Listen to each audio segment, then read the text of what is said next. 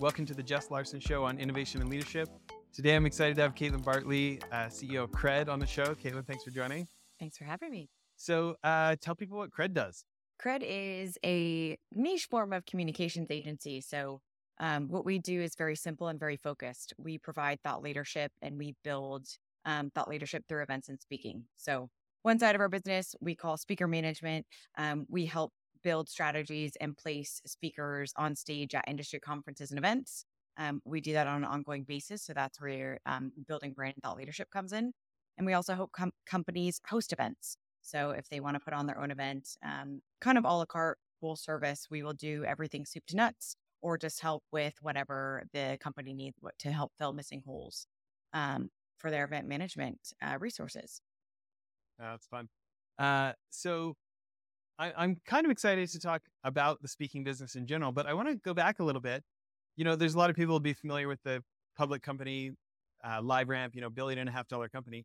Can you talk about your role back back there in in years earlier? Absolutely, uh, blast from the past, going way back. So um, I started at LiveRamp, employee number 16.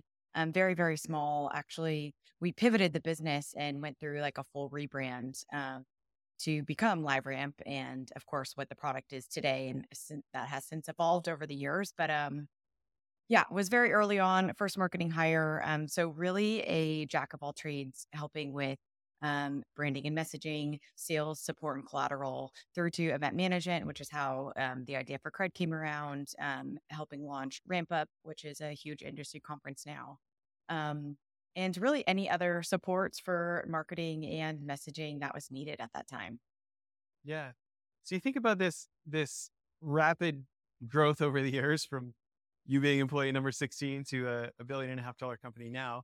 Um, what kind of observations do you have from that time that kind of informed the way that you're running Cred now? Oh, so many tips and and tactics learned, um, which we still use at Cred today. And you know, and it's been seven and a half years. So um, first and foremost is just the scrappiness. Um, and, you know, like I mentioned, jack of all trades, it was really trying to do a million different roles at once and um, really having the leeway and um, the flexibility to try different tactics and, and different marketing um, strategies. Uh, I was lucky enough to work and report to Auren Hoffman, the CEO, and he is a mastermind um, of all things, but actually marketing. And he's great at um, really quirky messaging and trying different things to help you stand out. And so I think that really helped um, my role in being able to be flexible and creative um, with the types of things that we tried. Um, it also was kind of in the early days of the ad tech, martech explosion. So going back to the ad tech events and um, you know, the trade shows and what happened on the floor. You were trying so many different things to get new leads and new scans and trying um, to get more traffic to your booth. So it's kind of a fun time too. That was really when things were exploding around having magicians or um, different types of entertainment stop by the booth, um, which is now, of course, standard today. But this is, you know, going back 15 plus years. Um, so yeah, creativity and scrappiness is definitely something that um, we learned and we still employ um, at Cred. Transparency, um, just at the company, uh, you know, Auren was did a great job communicating exactly where we at we were at financially and on track with goals. Um, we try and employ those same things today. Um, and the other thing um, that stuck with me, and that was a big challenge back then, is and that was when data and personalization was a foreign concept. You know, now it's expected and people love the benefits of what personalization can do for recommending products or the types of emails that you get. But it was something that um, B2B and B2C really, really was not communicated. So more of that education around the benefits of it and why it's important getting over the creepiness of, you know, all the data that's being flo- floating around. Um, and so, really figuring out how to market to an audience, um, introducing a new concept and getting them comfortable with it. Um, you know, what we do at Cred is also something that is unique and most people have never heard of before. So, it doesn't have the creepy element of it, but it certainly is something that we um, have to work to educate people around how it works, the benefit of it, and ultimately the value of why they should invest in it. Yeah, no. Um, so we had Auren on the show. He's great, and um, I mean, for people, we should back up. For people who don't know what LiveRamp did and does, how do, how do you sum it up? Uh, they and it's like I said, the product has evolved a lot, um, and we work with they are a client now, but um, they are uh, provide data insights um, on people. So it's great for you know very valuable for advertisers to be able to understand um, where you know based around an email or a cookie. So it's very valuable for advertisers to be able to, to understand you know me as Joe Schmo one two three four, no personal da- data, but understanding that I like sports. Um, and particularly I like soccer and I like to shop and I have an interest in fitness and photography. So that type of data for advertisers that um, are relevant to that is really key. So they can then message me accordingly of, hey, we, you know, understand that you liked and played soccer. So here's a discount for new soccer cleats. Or, um, you know, just showing news that's more personalized to the types of interests that I have. Um, so again, the advertising space has evolved a lot, um, and there's been a lot more parameter set around privacy and cookies um, so they've had to evolve too as their product. But way back then, that's how we started. It was um, personalized data and making uh, what we call offline data online. So offline data would be a postal address, turning it online into a cookie. Um, I'm interested. You know, I feel like these companies get so much press once they pass the billion dollar mark. I mean, that's why I'm excited to have Aura and anybody started a company that ended up going over a billion. It's uh, you know, I'm fascinated. Um, but uh, what are some principles like as you look at that success story early on? What do you think was going on early that allowed for that kind of trajectory? You know, we hear so much about what Amazon is now, but we don't hear as much about what they were when they had 16 employees, right? First in the market. I mean, no one was doing what we were doing. And so I think the advantage of LiveRamp and their success today is that they got in really early. And so their database um, and their coverage is huge. And that's something that, you know, people can't keep up with anymore. And that's ultimately why they, you know, the acquisition to for Acxiom made sense because they had a lot of offline data. LiveRamp had a lot of online data. Um, and because LiveRamp was first in the business to really um, start it, no one else could keep up. Um, so I'd say the early days are, yeah, like making a bold bet on something that nobody else does and really capitalizing on that. And then, of course, you know, going after it aggressively to be able to get the success and the traction LiveRamp did. That's great. Well, let's transition to Cred. You know, uh, uh, to Cred, we had um, Matt Hewlett on the show, former client of you guys, CEO of a $400 million company. And I was just talking about like, basically, so our, our clients that we make podcasts for, uh, we feel like that's like we call our stuff credibility marketing. So it's funny that you named your company this, okay? there but, you go.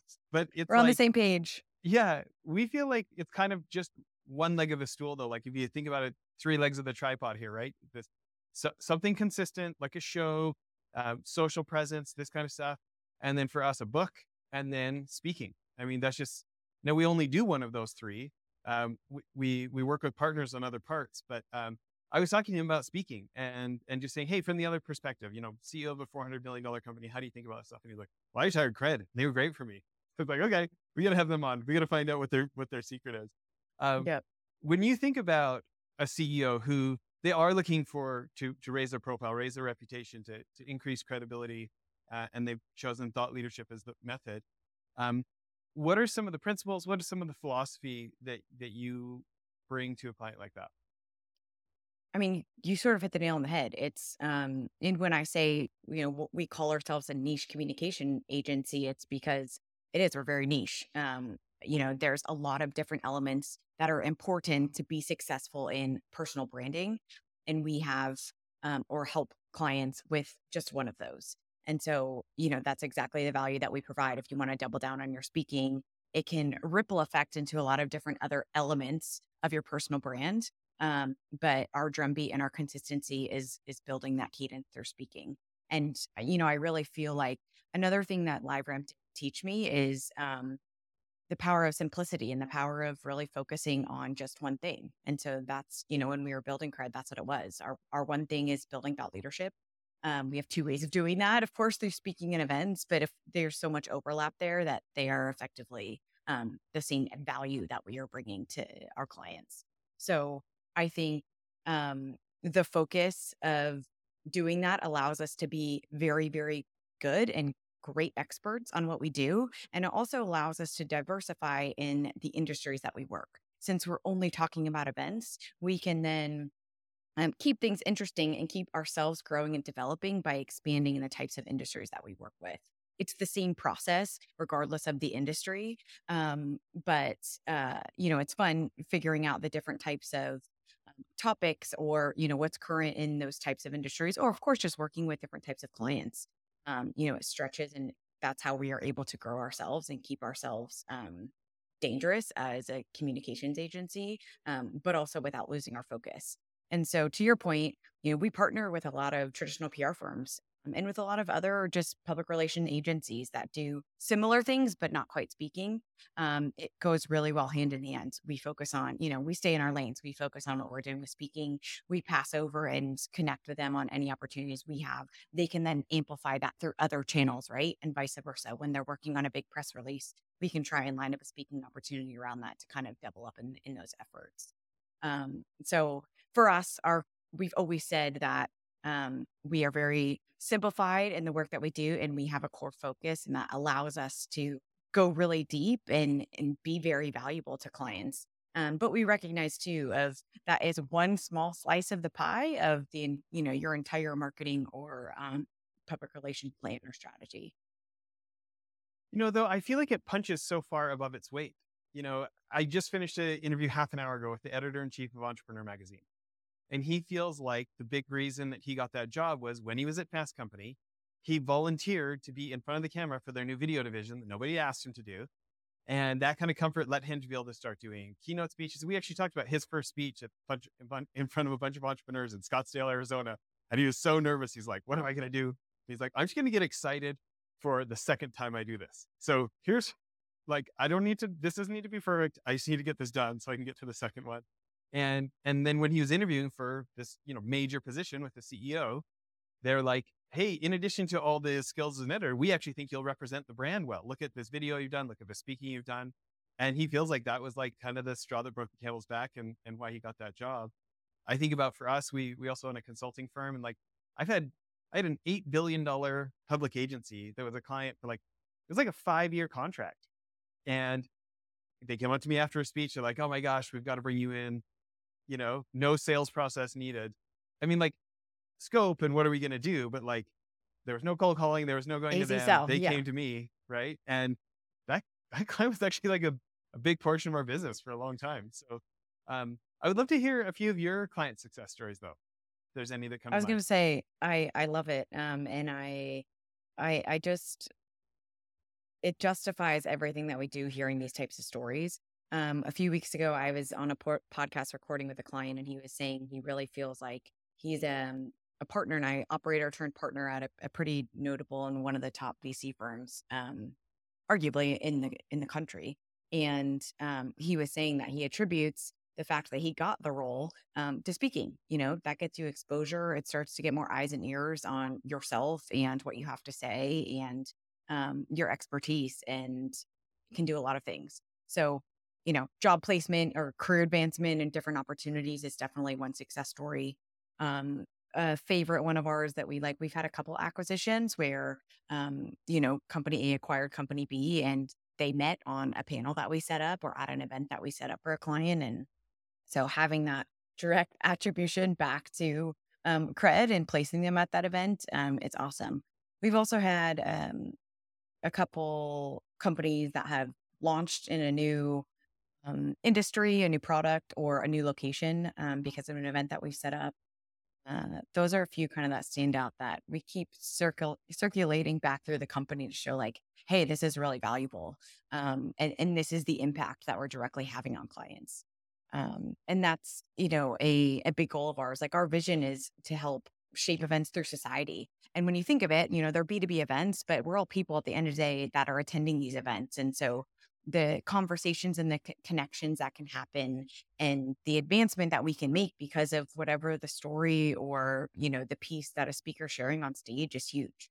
Um, and so we we do try and remind um, ourselves internally of like the role that we're playing you know think of what when that speaker steps onto a stage think of the impact that they can have on the audience and and the impact it can have on their day to day and their business, and then circle that back to you and writing that email or connecting with that event organizer to set up opportunity. So it can be really powerful. And of course, that makes our jobs worth it, right? It's so fun to hear those success stories. Um, and it, it keeps us going. Yeah. You know, um, by the way, if you need an extra sales tool, do you know this book, The Formula, by uh, the Northwestern professor Andrew Laszlo Barabasi? Have you heard of this one? No. So he and his uh, PhD candidate are writing a paper together. It's about the anatomy of failure, and it's like how did FEMA screw up during Katrina, all this stuff. Nobody will publish it. And finally, after going all over the place, can't get a published, they finally decide to give up. And they're kind of, you know, sitting around licking their wounds. And uh, he says, Well, you want to try again for a different subject? And he's like, The PhD candidate's like, Yeah, not if it has the word failure in the title. he's like, Oh, well, you want to write a paper called The Science of Success? And they're kind of joking. They're like, Actually, that would probably get published pretty easy. So they do this longitudinal study. They get thousands of hours of all these different uh, PhDs and people involved in this program. And what they basically find out is that performance is dependent on us. And, but success is not. Well, the way they, def- they define success, they say su- if success is the rewards your community gives back to you. So in business, that's profits. In science, that would be citations for your papers, things like this, right? They say like if you're in something where performance is objectively measured easily, like sports, you basically can't have the highest success without the highest performance because everybody knows how many matches you won, how many points you scored. And that's right. what's going to get you the that's what's going to get you the name recognition, which is going to get you the endorsements, which is going to get you the money, right? In fine art, where it's like you know movie stars can't tell the piece, can't tell the difference between a seventy dollar a seventy dollar piece from the thrift store and a seventy million dollar piece of abstract art, right? Um, it's almost completely dependent on the network. What's the network's opinion of your art? And they explain how the gallery network works and who's spoken for your piece and how the collector game works. And because, you know, be, because of that uh, lack of objective performance, he says most of us are in between difference there. And so what he says is, if you want, if you want rewards given back to you by the community, it's your performance times the community's opinion of your performance. And so basically, if nobody knows you have high performance, uh, you're not going to make a lot, right? Yeah. Oh, or, right. or, if everybody knows about you, but it's times low performance, you're not going to do well either, right? Um, but it's just, it's kind of this idea that like you can essentially engineer more success. Like if you already have high performance at something, the key here is probably not even a little bit higher performance. It's probably having people find out and changing the opinion out there about your performance. And, you know, things like speaking are, are such a key opportunity that how many times have you heard from business people like, I didn't really know much about him, but I saw him speak and I am a fan. And they're they're now a fan for years and they talk about it and they promote it. And and you've now got these like mini marketing people for you because you gave this great speech to help them with their problem and the positioning blah. I know I'm, yeah. I know you'll know all this since you're the expert on it. Mm. But you're preaching the choir, your, but yes. Maybe ship copies of this book, The Formula, to your to your prospects. Anyways. Yeah, that's a good idea. Um, but you're so right. I mean, it, it's amplifying it, right? And we actually do that ourselves. You know, we can't work with everybody. Um, you know, everybody likes to speak, but we have to align on goals and make sure that the connections that we have with event organizers and um, the knowledge that we have in the space and you know, and just what we think is going to be a good event for our speaker or our client, they also have to agree, right? And so before we sign up, we do make sure that expectations are aligned and that we feel like we'll be successful and kind of have a collaborative discussion around these are the types of events that we're thinking of, you know, pitching you for, we think we can get wins for. Do these resonate with you? Do you consider these successful? What does a successful event look like for you?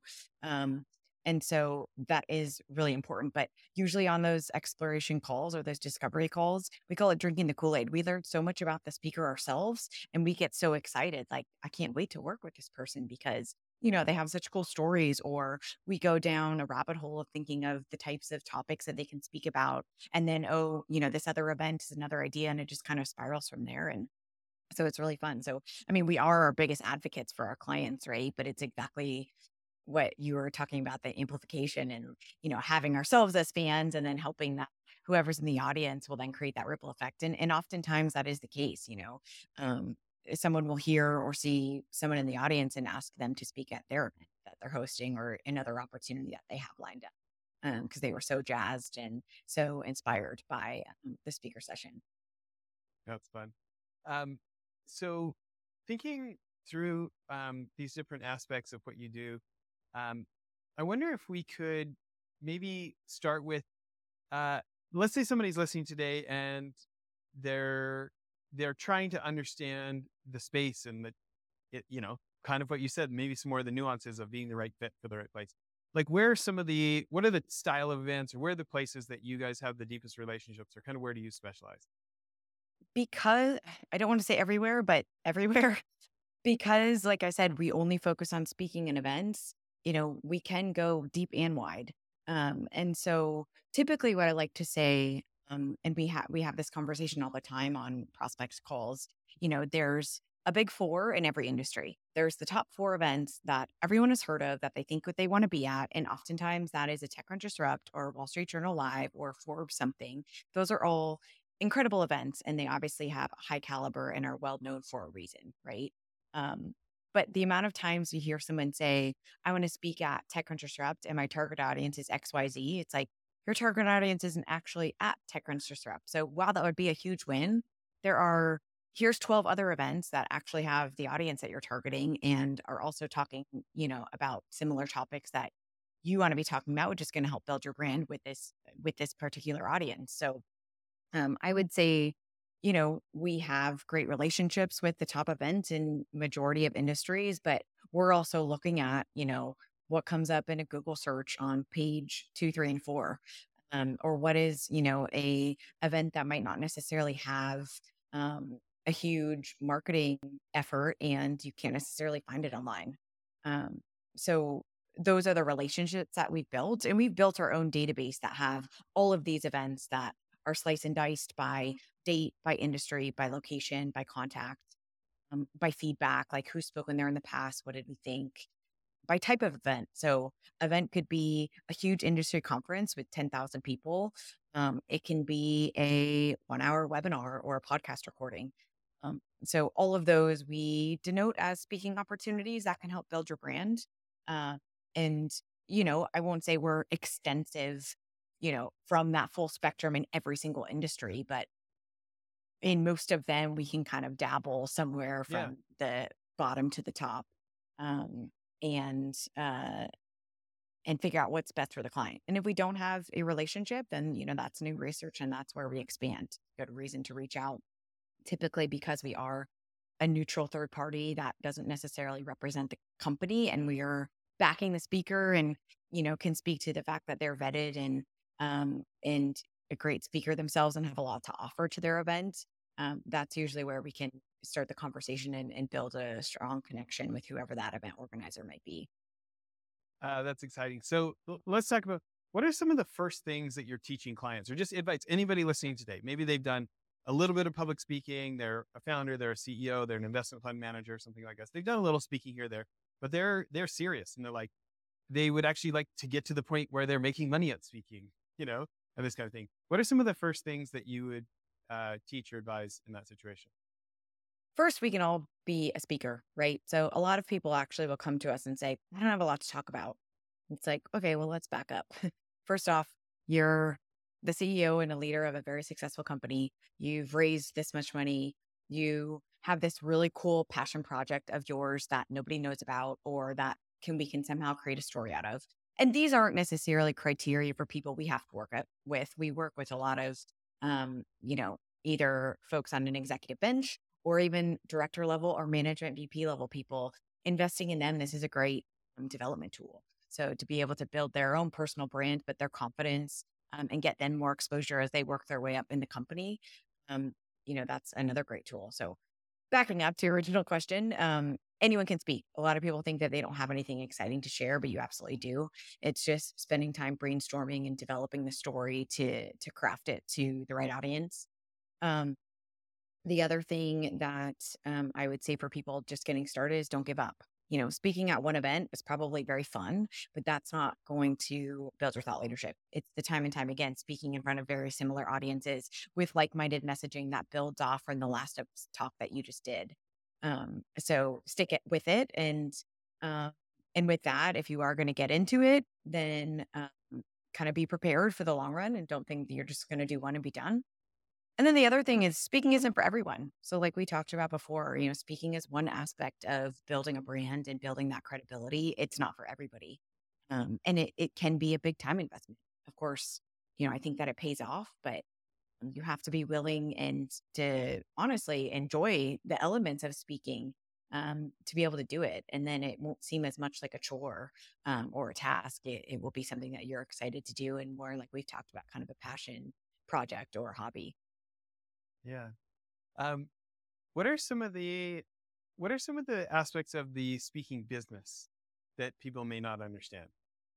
There's a lot of data involved. So we are a people based company, right? We are a service company and people are our most important aspect. But, um, you know, we have tried to uh, implement data and technology to help us scale as much as possible. Uh, uh so I'd say that. I'd say there is a lot more that goes into it than, oh, let me just call up, you know, whoever organizes um, Tech Disrupt and say, hey, you should have this person speak. Um, so there is a lot of kind of crafting and mind messaging to think about.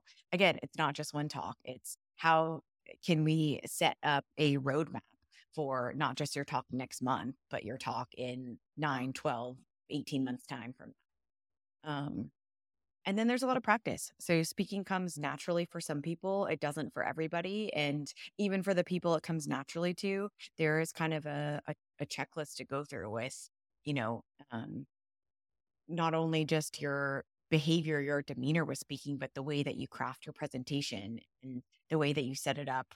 You know, what happens as you advance the slides, how you recap, how you ask questions from the audience. Um, you know, there's a, an art and a science to do it where it feels natural, but it also is, you know, somewhat scripted to a way that you can make sure that you have like all of the main points that you want. Interesting. Um, it kind of leads me to the next question. Can you tell us a little bit about like a day in the life of those individuals who are choosing the speakers and and speaking the language of these people who this is their event and they're deciding who's going to speak or not? Yeah, absolutely. Um, and this is what we do on the event management side, right? For most of our clients, our bread and butter is helping them organize the agenda and all their speakers. Um, because of what we do on the speaker management side, we have so much experience working with um, top event across the world, honestly, that we see how they do it. We see new formats on agendas. We see what topics are really resonating with people, not only just now, but when you're making an agenda for September of 2023 or, you know, nine months down the road. So, um, so I would say the biggest advice and, you know, what's important for um, event organizers is um, understanding. So if someone were pitching me, they should try and understand what the key goals are for the event. They should really understand the target audience and who you're speaking to. So that way, the topics that you're pitching resonate with said target audience. Um, they should make sure that they connect with the organizer and ask them how you can make their lives easier um, versus just, hey, let me send a pitch to send a pitch. Um, what types of theme, like any themes or any types of companies that they're looking to get on the agenda? Do you have any connections with those or any of those your clients? Um, those are great kind of conversation starters. And then the other thing too is, you know, a lot of people will have a process for how they set their agenda um, and or an idea for how they want to set their agenda. And so just making sure that you abide by all of those guidelines. Um, you know, for example, a lot of our clients um, have diversity um, measures or goals of their own for how they want to display the agenda and making sure they have equal representation. That's something that we push for all of our clients if they don't have it, but many clients do. And so take those guidelines and take those aspirations of theirs into account. If you come with a non diverse session, and diversity is very important to them it's probably not going to get considered and it's actually then going to show that you don't you didn't do your research or your homework um, so so yeah, those are a few tips I think to to keep in mind. And we do kind of have those on both sides of the business, right? We when we can work um when the events team can work with the speaker team, we try and keep that in mind of like make sure you do your research and you know bring your best cards to the table. Yeah. Uh, so I actually have a question about that. So um, when you think about that situation where most organizations have an oversupply of white guys. And so, you know, somebody like me is is maybe getting going for a smaller number of spots because uh, you know, the supply and demand equation is not in my favor, right? Any Yep. any thoughts to like increase the probability that you get that highly competitive spot? um, think of ways to diversify your sessions. You know, if there are a certain number of um, sessions that, of course, you know, there there are solo white males who are very successful, and you want to share their stories, right? Um, but then there's other components of ways to get creative. So, can you put a panel together um, with uh, you know other diverse people around you? um, or other other people from your team that you can bring on board as well to the session. You know, it doesn't have to be a panel of four speakers. It can be two or three or four, um, or whatever the format is you decide. But um, you know, can you add something else to the mix to try and diversify yourself? Um, is probably your best get. I mean, I, I don't have all the answers for that, but um, you know, and that can be unfortunate uh, for people. And you know, I'm diverse in some ways as a woman, but I'm also a white woman, so um, things that we're working on. But also, we feel like it is very important because there are some incredible, um, powerful voices that we're lifting up and that we're bringing to the table that maybe wouldn't have had the opportunity to speak or present in the past. So, um, so it's working. You know, we we love investing in that, and it's working really well. Okay. Um, let let's talk more about for people who don't know what it's like to be on that other side of the table where you're you're sifting through and you're trying to make the call like okay so let's set the diversity the diversity diversity issue aside for a second and it's like what about the other factors what are what's going through the mind of an event organizer is they're like flooded with pitches um, yeah. what's that process like I can tell you, you know, from our events that we host, we do actually review and consider all sessions and submissions. So I know sometimes it can feel like you're going into a black hole, but um, we we really do care, um, and we really do consider everything that is you know, passed uh, through to us. Um, but it's all those things that I just talked about. It's like, did they really do their homework and their research to think about like how they can make our lives easier. You know, as an event organizer, if you're pitching to an event organizer, that's what you're doing. You're hoping to make their lives easier by filling a slot on that agenda. Um, and it is a huge lift if you're able to, you know, but we're not going to sacrifice the quality and the standards that we have for editorial. Um, so that would be my biggest, um, you, you know biggest piece of advice. you know what that makes me think of is like we're now to the point where you were just you know we get because our show went number one for innovation and like in any given week we're, we're typically between number one and number five innovation show on all of apple itunes. We get oh thanks. We get we get tons of pr pitches right? And it's like deadly obvious that all, all they've done is like taken one second to look up the title of our last episode and say something like we i really enjoyed your episode such and such and then just straight machine gun the same pitch they've sent to a thousand other pe- podcasts today Yeah. right Yep. Yep. and like it is shocking i would call it maybe one in a hundred maybe one in 200 that's like actually personalized like genuinely personalized and those ones like even if we don't let them on the show like those people get a personal message from me back of like yeah. thank you for taking the time uh, i think this approach is going to do you well like i'm just like encouraging them like even if they're even if their client isn't right and the if it, show, yeah. Yep. they get that time from me and they get that encouragement from me but it it like drastically increases the chances that we'll really consider them when they're like treating us like a human instead of like oh it's easy to email i will just fire hose them with the same thing i'm sending everyone Absolutely. And then they check it off and move on. I pitched for this event. So yeah, I mean, preaching to the choir here, you should you should share your strategy. Well, maybe don't share your strategies because that's your secret sauce for the listeners here. But um, but yeah, absolutely. It's the people that do their homework and it it bring it ca- uh, catches your attention, right? So um, yeah, I mean, every client for ours, like we are obviously not hosting our own events. Um, you know, it's still the client and we're helping them host their events. And so some of it is their parameters or their goals of of the agenda but um you know it is so much more appreciated when you understand when people take the time and so that's you know again hand in hand these are where like our sides of the business yin and yang we understand that and so for events and conferences that we are pitching to um we don't pitch. We, you know, try and get on a call and we start with like, hey, this is what we do. We have a lot of incredible speakers. What kind of speakers are you looking for? Like, would you be willing to jump on a call or can you share more of, you know, what would be helpful to you? And then we can put together more like personalized recommendations.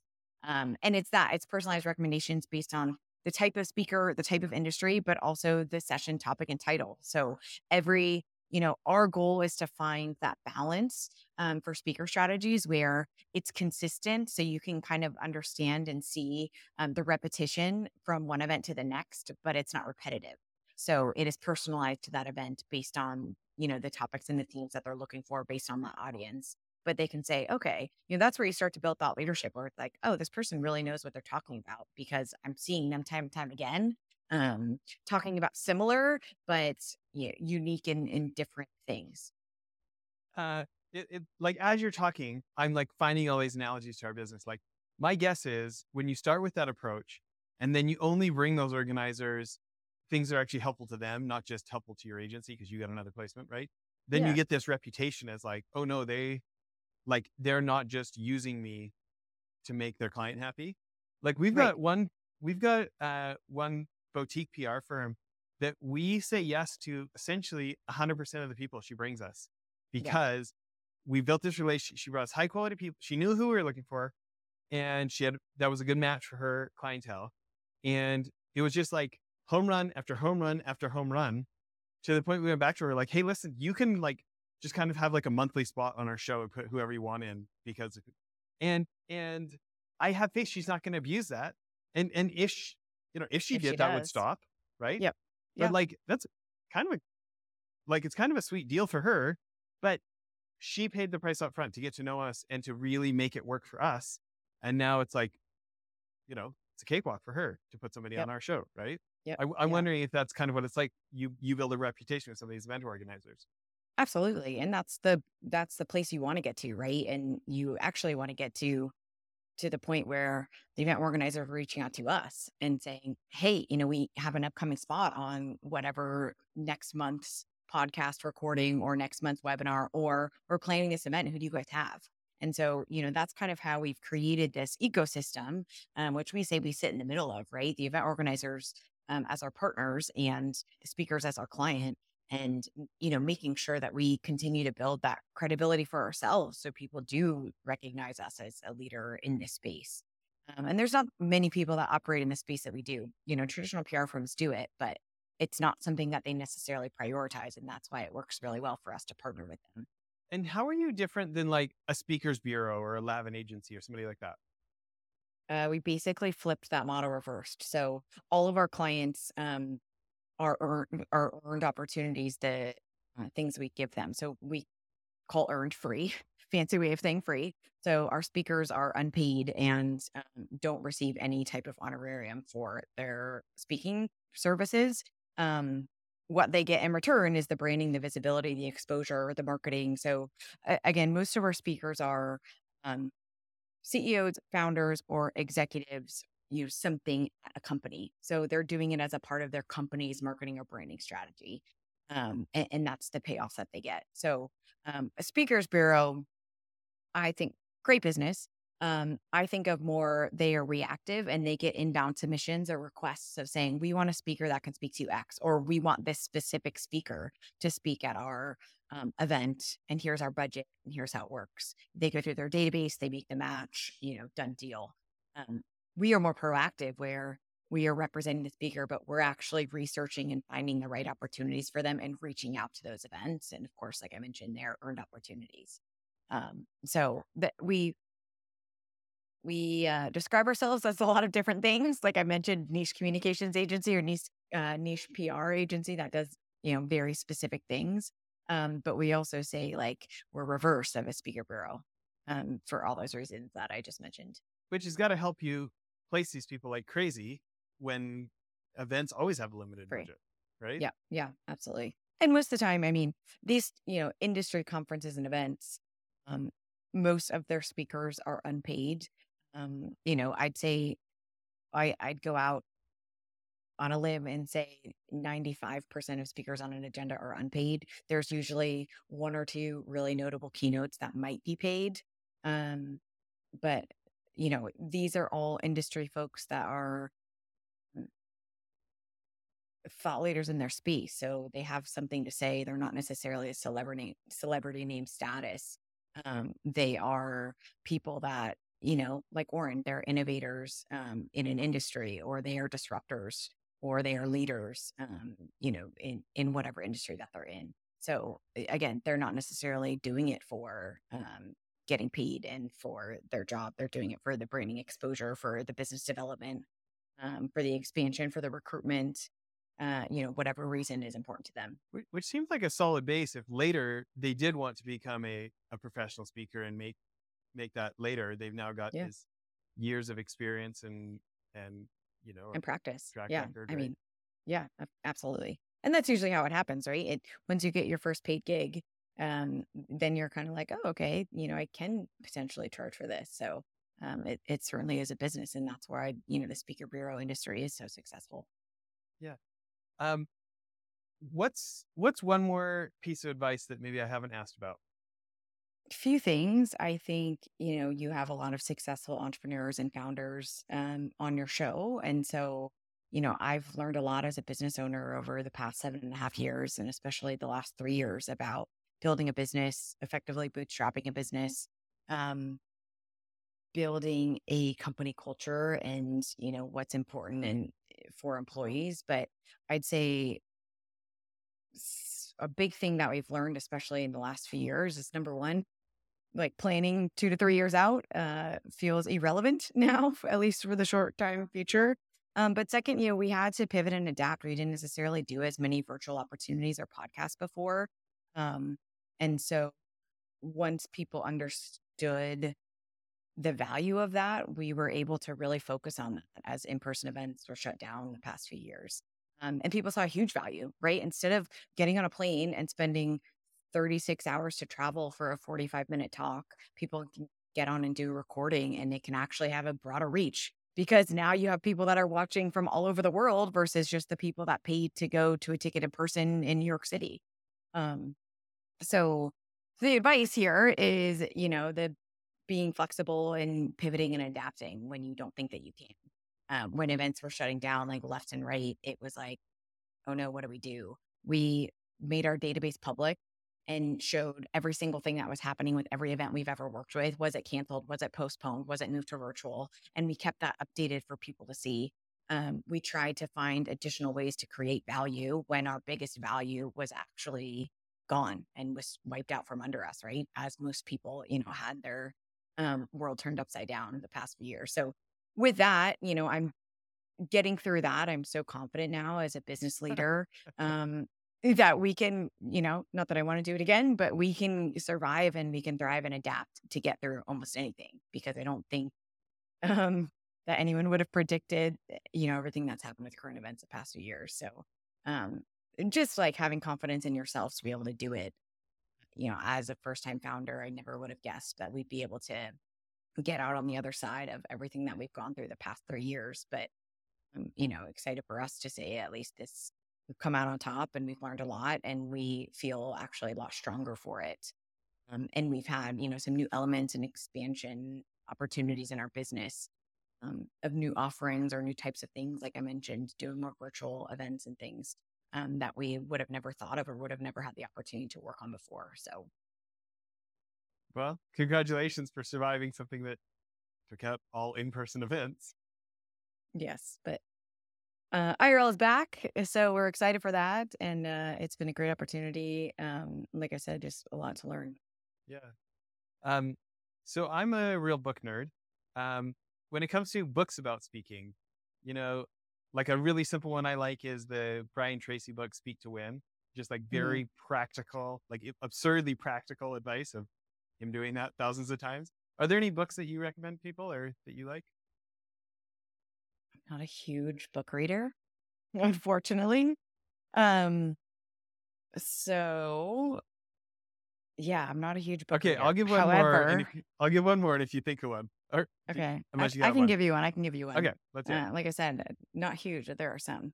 Um, one, and this is not just necessarily about speaking, but um, about kind of Cred's mission and vision and philosophy, and just you know how I've run a business and I have a great mentor to thank for this. But um, the book, The One Thing, and just the philosophy of the one thing, again, goes okay. back to everything that, you know, the way we built the business and our offering and what we do. But when you're thinking of speaking, you know, like focus on that one thing. Like, what's the one objective that you want people to carry away from your conversation today? What's the one thing you want people to remember about you and your talk? And I think, you know, as you write it or as you're preparing for your next um, session, think about that because I do think it will be really valuable. And you want something that is digestible and memorable for the people to take away. Um, of course, you want the one thing plus your name and how they can look you up. But um, but but yeah, so that's a you know old classic book that I think um, tells the tale of speaking, but also just life philosophy that um, I'm sure everybody listening has already read, um, but it's a favorite of mine. I literally wrote a LinkedIn post about that book yesterday. I, oh my gosh, no way. I swear I, I didn't see that. I, I love chapter two about dominoes and then chapter four about the 80 20 principle. And then halfway through chapter 10, the like the what's the one thing I can do that make, will make everything else easier or relevant. Like I have to reread that multiple times a month because I'm like the ADD guy with squirrel who wants to do everything. Yeah. It's like, yeah. no, Jess, do one domino at a time, that leads to the next one, that leads to the next yep. one. Yep. Know. Tackle my frog and then move on to the next. Absolutely. Um, I'm going to go uh, review and like and share your post after this. um, okay, I'll give one more because this completely changed my limited speaking career. Uh, Presentation Zen by Garr Reynolds. Do you know that one? Okay. No, I don't. It's this. Uh, it's this guy used to work at Apple. He teaches university in Japan now, and he basically says like, rethink your presentation. Like, don't put words up there. This idea of like one big image, less than five words on a slide, like the slide is there to enhance your story, not replace you as the presenter.